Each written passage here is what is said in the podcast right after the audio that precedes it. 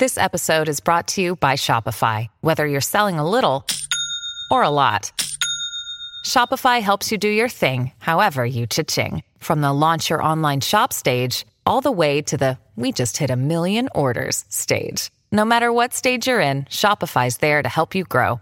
Sign up for a $1 per month trial period at shopify.com slash special offer, all lowercase. That's shopify.com slash special offer. Libros, girasoles y un café. Es tu espacio para escuchar, motivar y empoderar a la mujer guerrera que llevas dentro. En DMAG te damos la bienvenida.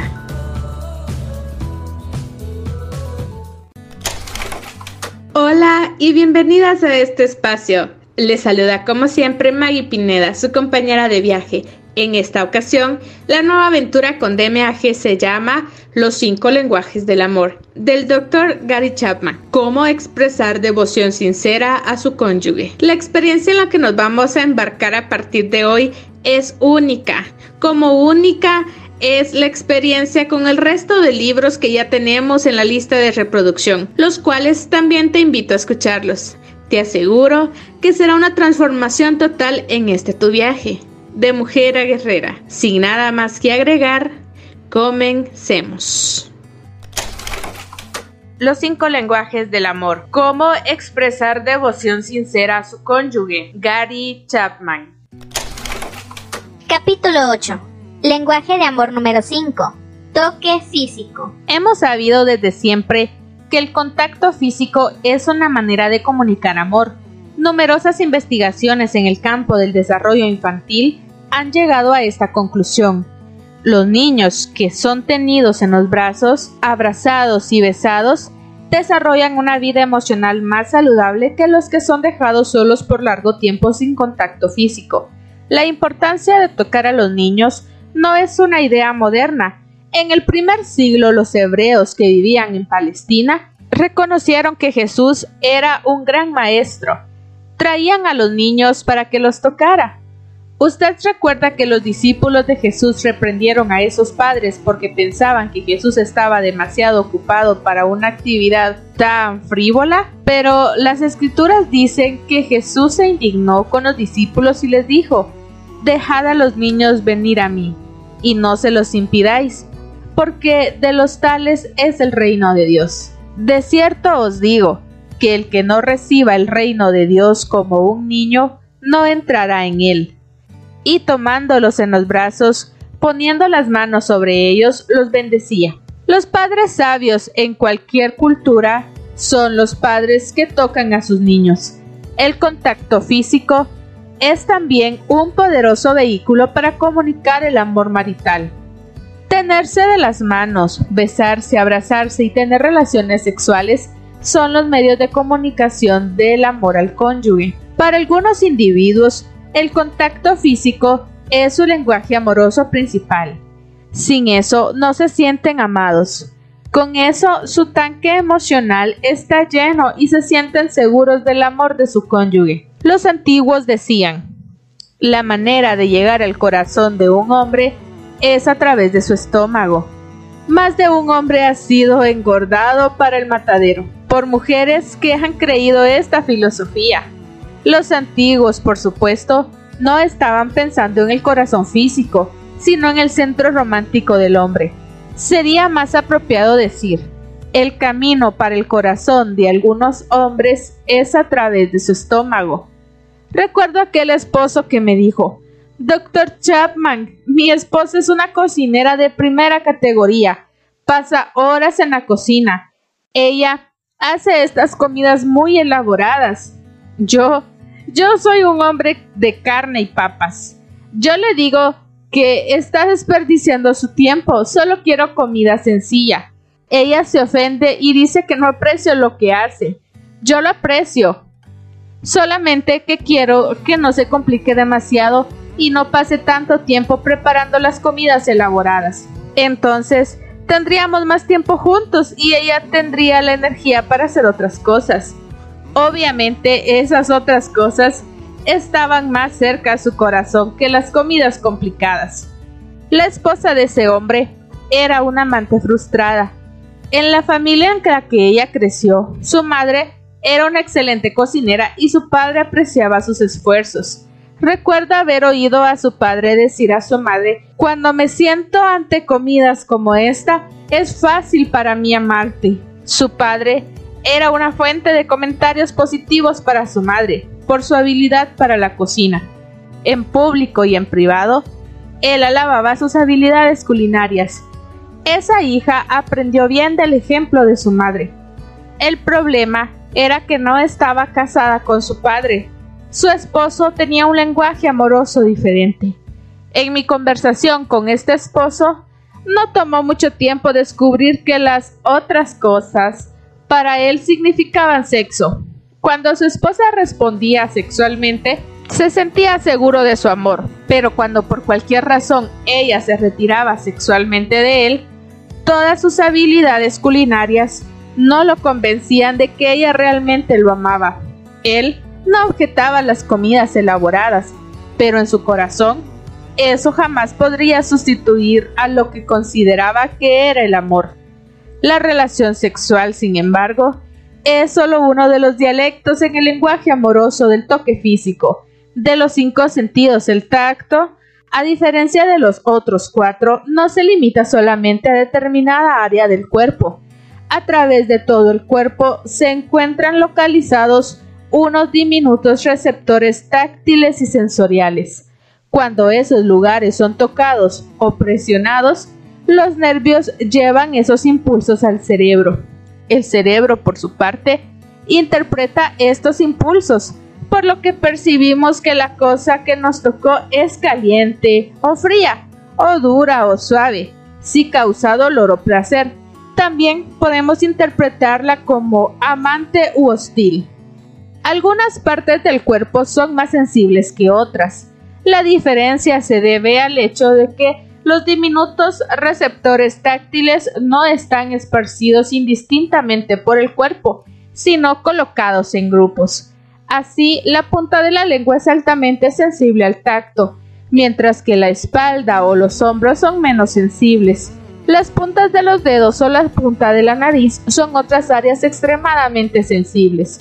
Nuestro propósito, sin embargo, no es entender la base neurológica del sentido del tacto, sino sino más bien su importancia psicológica. El contacto físico puede producir o romper una relación, puede comunicar odio o amor. Para la persona cuyo lenguaje principal de amor es el contacto físico, el mensaje sonará más alto que las palabras te odio o te amo. Una bofetada en la cara es perjudicial para cualquier niño, pero es devastador para un niño cuyo lenguaje principal es el toque físico, y lo mismo sucede con los adultos. El contacto físico puede producir o romper una relación, puede comunicar odio o amor. En el matrimonio, el contacto de amor puede tomar muchas formas. Como los receptores al tacto están localizados por todo el cuerpo, el tocar cariñosamente a su cónyuge casi en todo el cuerpo puede ser una expresión de amor. Eso no significa que todos los toques son iguales. Algunos traerán más placer a su cónyuge que otros. Su mejor instructor es su cónyuge mismo, por supuesto. Después de todo, es el único al que usted quiere amar. Él sabe mejor que nadie lo que es un toque de amor de su parte. No insista en tocarlo a su manera o cuando usted quiera aprenda a hablar su dialecto de amor. Su cónyuge puede encontrar algunos toques incómodos o irritantes. Insistir en continuar esos toques es continuar lo opuesto de amor. Eso indica que usted no es sensible a sus necesidades y que le importan poco las percepciones de su cónyuge acerca de lo que es agradable. No cometa la equivocación de creer que el toque que le brinda placer a usted también le brindará placer a su pareja. El contacto de amor puede ser explícito y demanda toda la atención, ya sea para un masaje de la espalda o para las caricias sexuales que culminan en el coito. Por otro lado, el contacto sexual puede ser implícito y requiere solo un momento. Tal como poner su mano sobre su hombro mientras sirve una taza de café, o rozar su cuerpo cuando va a la cocina. Los contactos explícitos obviamente toman más tiempo, no solamente para el contacto, sino para desarrollar el entendimiento de cómo comunicar amor a su cónyuge de esta manera.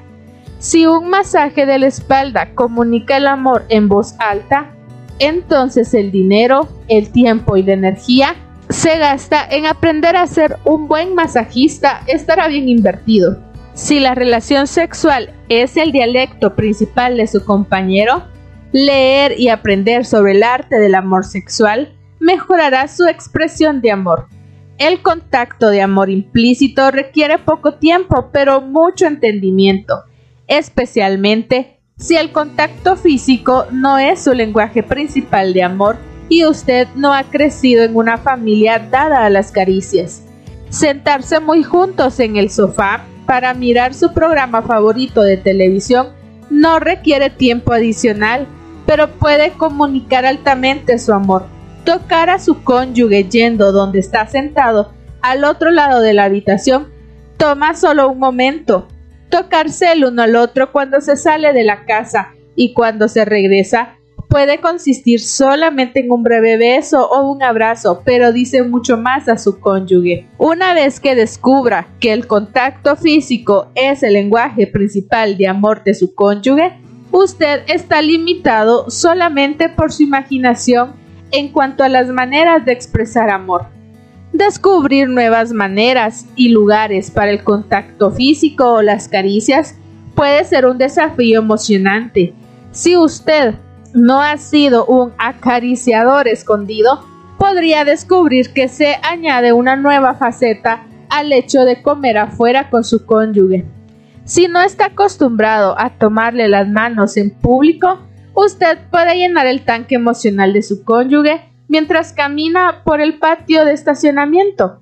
Si usted normalmente no la besa tan pronto como entran en el automóvil, descubrirá que esto hace mucho más gratificante sus viajes. Abrazar a su cónyuge antes de que vaya de compras no solamente puede expresar amor, sino que hará que vuelva más pronto a casa. Pruebe nuevos toques en nuevos lugares y deje que su cónyuge le haga saber si los encuentra agradables o no. Recuerde, su cónyuge tiene la palabra final. Usted está aprendiendo a hablar su lenguaje.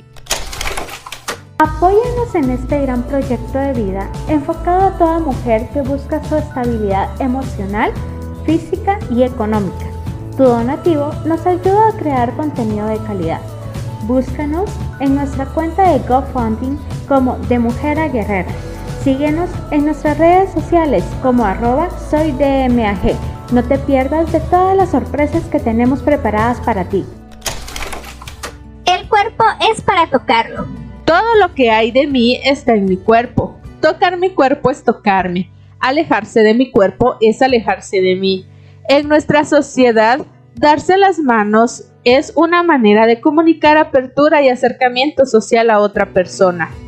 Cuando en raras ocasiones un hombre rehúsa dar la mano a otra persona, comunica un mensaje de que las cosas no están bien en su relación Todas las sociedades tienen alguna forma de contacto físico como medio de saludo social.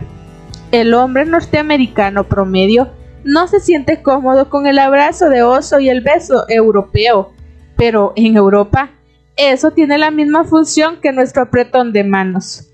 Hay maneras apropiadas e inapropiadas para tocar a los miembros del sexo opuesto en nuestra sociedad. La reciente atención que se ha dado al hostigamiento sexual ha traído luz sobre las maneras inapropiadas. Dentro del matrimonio, sin embargo, lo que es apropiado e inapropiado en cuanto al contacto físico está determinado por la pareja dentro de amplias directrices. El abuso físico es por supuesto considerado inapropiado por la sociedad y se ha formado organizaciones sociales para ayudar a la esposa maltratada o al esposo maltratado. Claramente, Nuestros cuerpos son para tocarlos, pero no para abusar de ellos. Si el lenguaje principal de amor de su cónyuge es el contacto físico, Nada es más importante que tenerla entre los brazos cuando llora. Esta edad se caracteriza como la edad de la libertad sexual. Con esa libertad hemos demostrado que el matrimonio abierto, donde ambos cónyuges son libres para tener intimidad sexual con otros individuos, es descabellado.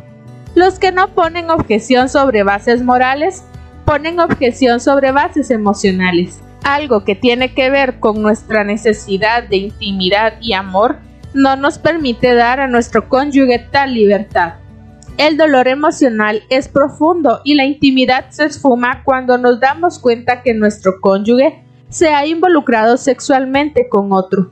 Los archivos de los consejeros están llenos de registros de esposos y esposas que tratan de superar el trauma emocional de un cónyuge infiel. Ese trauma, sin embargo, es complicado para el individuo cuyo lenguaje principal de amor es el contacto físico lo que él anhela profundamente. El amor expresado por el contacto físico es ahora dado a otra persona. Su tanque emocional de amor no solo está vacío, sino que ha quedado desbaratado por una explosión. Habrá que hacer reparaciones masivas y profundas para que esas necesidades emocionales sean suplidas. A todas las guerreras que nos escuchan, Queremos invitarlos a que sean parte de nuestra red de profesionales y compartan este gran viaje para apoyar a toda mujer que busca su crecimiento y bienestar total. Escríbenos al correo talento Crisis y contacto físico. En un tiempo de crisis nos abrazamos el uno al otro. ¿Por qué? Porque el contacto físico es un poderoso comunicador de amor en tiempos de crisis, más que cualquier otra cosa, necesitamos sentirnos amados. No siempre podemos cambiar los acontecimientos, pero podemos sobrevivir a ellos si nos sentimos amados. Todos los matrimonios experimentamos crisis. La muerte de los padres es inevitable. Los accidentes de automóvil dejan inválidos y matan a miles cada año. La enfermedad no respeta a las personas. Las desilusiones son parte de la vida. Lo más importante que puede hacer por su pareja en tiempos de crisis es amarla. Si el lenguaje principal de amor es el toque físico, nada es más importante que tenerla entre los brazos mientras llora. Sus palabras pueden significar muy poco, pero el contacto físico comunicará su cariño. Las crisis dan una oportunidad única para expresar su amor. Sus tiernas caricias se recordarán mucho tiempo después que la crisis haya pasado. Su fracaso en acariciar no se olvidará nunca. Desde mi primera visita a West Palm Beach, hace muchos años, siempre he recibido con agrado las invitaciones para dirigir seminarios para matrimonios en esa área.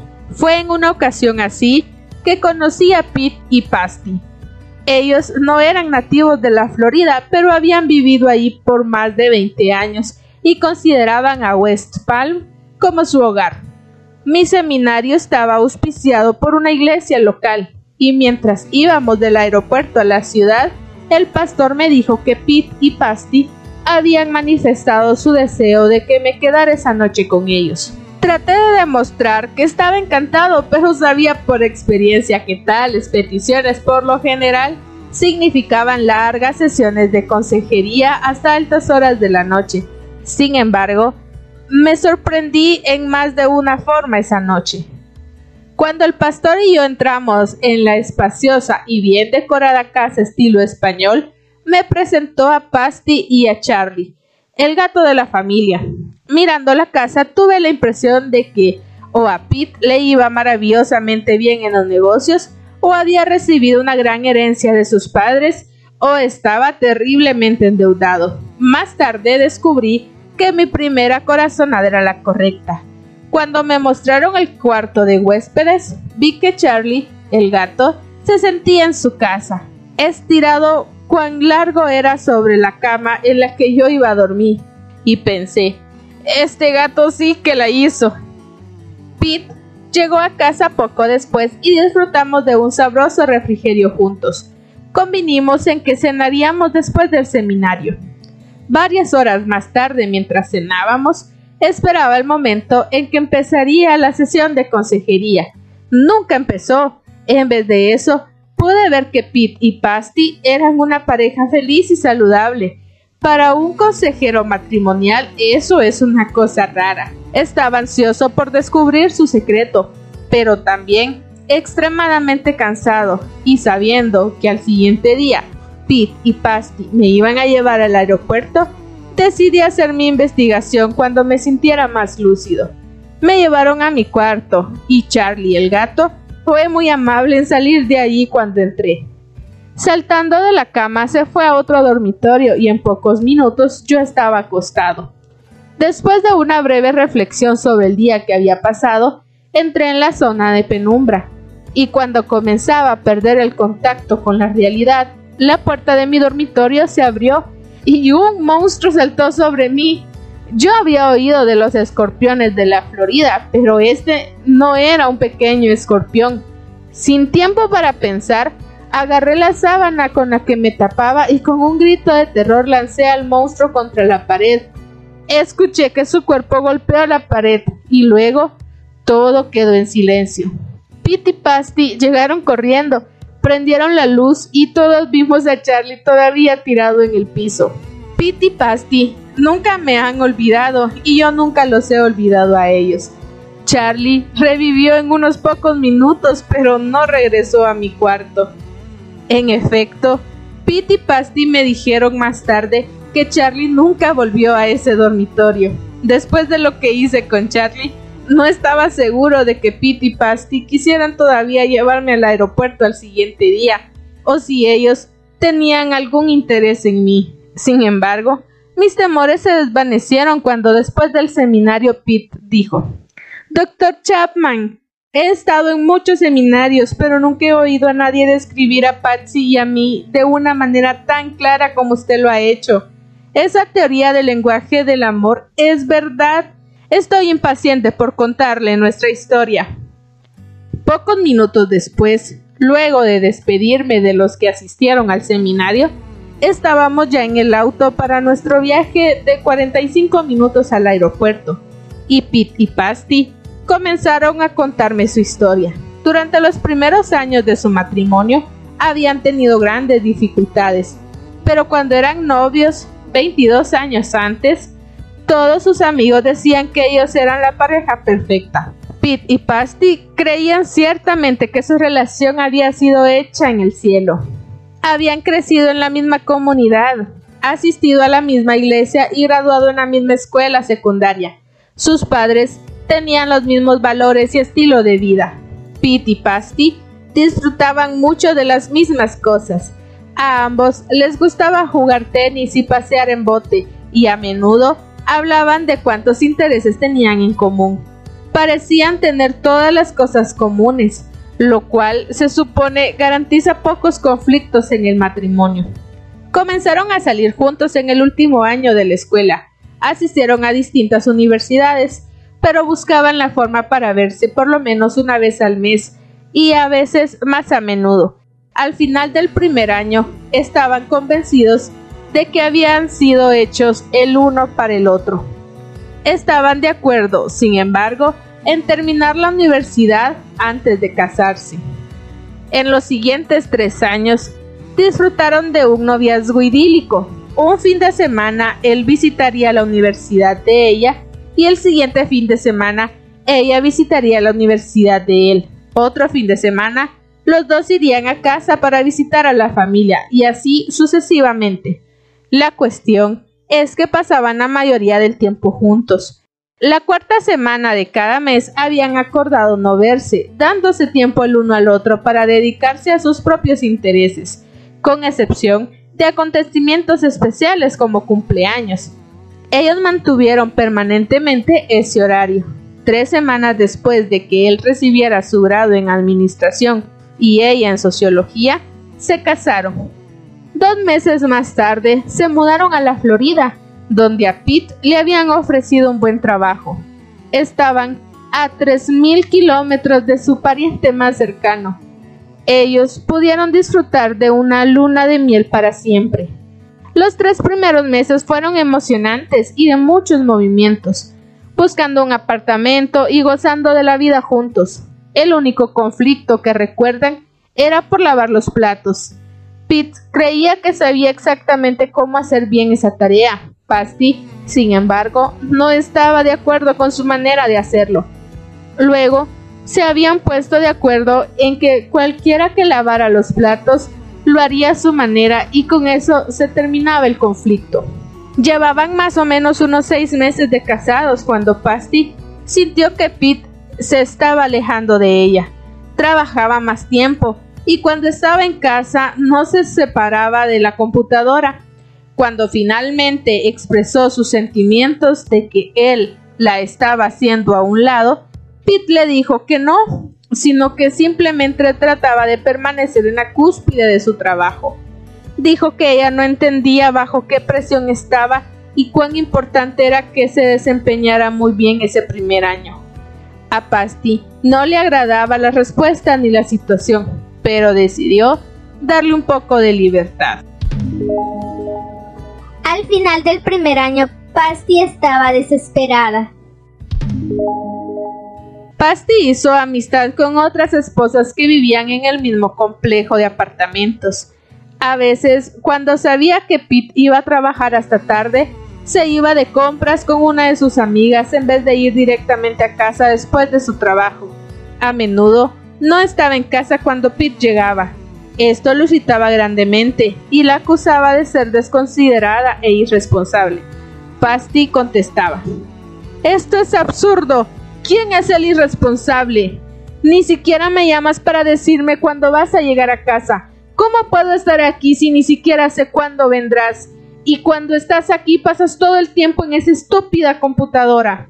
A lo que Pete respondía a gritos. Yo necesito una esposa, ¿no lo entiendes? Eso es todo. Yo necesito una esposa. Pero Pasti no entendía. Estaba muy confundida, buscando una respuesta. Fue a la biblioteca pública y revisó todos los libros sobre matrimonios. Se supone que el matrimonio no debe ser así, razonaba. Tengo que encontrar una respuesta para nuestra situación. Cuando Pete entraba al cuarto de la computadora, Pasti tomaba su libro. Leía hasta la medianoche. Cuando iba a acostarse, Pete la veía y hacía comentarios sarcásticos como si hubieras leído tanto en la universidad hubieras sacado las mejores calificaciones. A lo que Pasti respondía, pero no estoy en la universidad, estoy en el matrimonio y me contento con calificaciones más bajas. Pete se acostaba dándole una mirada sin decirle nada. Al final del primer año, Pasti estaba desesperada. Ya lo había mencionado antes, pero en esta ocasión calmadamente dijo a Pete Voy a buscar un consejero matrimonial. ¿Quieres ir conmigo? Pero Pete respondió, no necesito un consejero matrimonial. No tengo tiempo para un consejero matrimonial. No puedo pagar un consejero matrimonial. Entonces iré sola, dijo Pasti. Muy bien, tú eres la que necesita consejería de todos modos. Y terminó la conversación. Pasti se sintió completamente sola pero la siguiente semana hizo una cita con un consejero matrimonial. Después de tres sesiones, el consejero llamó a Pete y le preguntó si quería venir para conversar acerca de su perspectiva en relación con su matrimonio. Pete aceptó y el proceso de sanidad comenzó. Seis meses más tarde salían de la oficina del consejero con un nuevo matrimonio. Pregunté a Pete y a Pasti, ¿Qué fue lo que aprendieron en consejería que cambió su matrimonio de esta manera? Mm, en esencia, doctor Chapman, dijo Pete, aprendimos a hablar el lenguaje del amor del otro. ¿Cuál es su lenguaje de amor, Pete? Pregunté. El contacto físico, dijo sin vacilación. El contacto físico con toda seguridad, dijo Pasti. ¿Y el suyo, Pasti? Tiempo de calidad, doctor Chapman. Es lo que pedía gritos en esos días cuando pasaba todo su tiempo con su trabajo y con su computadora. ¿Cómo supo que el contacto físico era el lenguaje de amor de Pete? Me llevó un tiempo, dijo Pasti. Es lo que iba comprendiendo a través de la consejería. Al principio, Creo que Pete ni siquiera se daba cuenta de eso. Ella tiene razón, dijo Pete. Estaba tan inseguro en mi propio sentido del valor personal que nunca hubiera podido identificar ni reconocer que la falta del contacto suyo me había separado de ella. Nunca le dije que quería ser acariciado, aun cuando en mi interior ansiaba que llegara y me tocara. En nuestro noviazgo siempre había tomado la iniciativa de besarla, abrazarla, estrechar sus manos y demás, y ella siempre había sido muy receptiva. Tal vez por sus nuevas responsabilidades en el trabajo estaba demasiado cansada. No sé, pero lo tomé como algo personal. Sentí que ella no me encontraba atractivo, por lo cual decidí no tomar la iniciativa para no ser rechazado. Así esperé para ver cuánto tardaría en que me diera un beso, una caricia o tuviéramos una relación sexual. Una ocasión esperé seis semanas antes de que me tocara. Era algo insoportable. Mi alejamiento era para permanecer lejos del dolor que sentía cuando estaba con ella. Me sentía rechazado, no querido y no amado. Entonces Pasti dijo, no tenía idea de lo que sentía. Sabía que estaba lejos de mí. No nos besábamos ni abrazábamos como lo hacíamos antes, pero suponía que era porque, como estábamos casados, eso ya no era tan importante para él. Sabía que estaba bajo presión por su trabajo. No tenía ni idea de que quería que yo tomara la iniciativa. Él tiene razón. Pasaban semanas sin que lo tocara. No se me pasaba por la mente. Preparaba las comidas, limpiaba la casa, lavaba y trataba de permanecer fuera de su camino. Francamente, no sabía qué más podía hacer. No podía entender su alejamiento ni su falta de atención hacia mí. En verdad, no me importaba si me besaba o me abrazaba. Si me daba su atención, entonces sí me sentía amada. Llevó algún tiempo descubrir la raíz del problema, agregó ella. Pero una vez que descubrimos que no estábamos llenando las necesidades de amor del otro, comenzamos a cambiar las cosas. Cuando tomé la iniciativa de darle el contacto físico fue sorprendente lo que sucedió. Su personalidad y su espíritu cambiaron drásticamente. Tenía un nuevo esposo. Cuando se convenció de que realmente lo amaba, fue más receptivo a mis necesidades. ¿Todavía tiene una computadora en casa? Pregunté.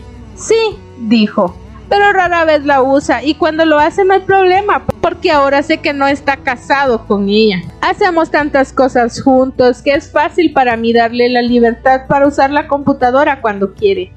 Lo que me sorprendió del seminario ahora, dijo Pete, fue la manera como su conferencia sobre los lenguajes del amor me llevó a recordar toda mi experiencia de hace tantos años Usted dijo en 20 minutos lo que a nosotros nos tomó 6 meses aprender. Bueno, dije, no es cuán rápido usted aprende, sino cuán bien usted aprende lo que cuenta. Y por lo que veo, ustedes aprendieron muy bien. Pete es uno de los muchos individuos para quienes el contacto físico es el lenguaje principal del amor. Emocionalmente anhelan que su cónyuge llegue a los toques físicamente tomarse las manos, frotarse la espalda, abrazarse, tener relaciones sexuales. Todo eso y otros toques de amor son el salvavidas emocional de la persona para quien el contacto físico es el lenguaje principal del amor. Como ven, tendrán los siguientes días para analizar y reflexionar todo lo que hemos aprendido hoy. Nos vemos la próxima semana para una siguiente dosis de este su espacio, libros, girasoles y un café. Un abrazo y hasta pronto.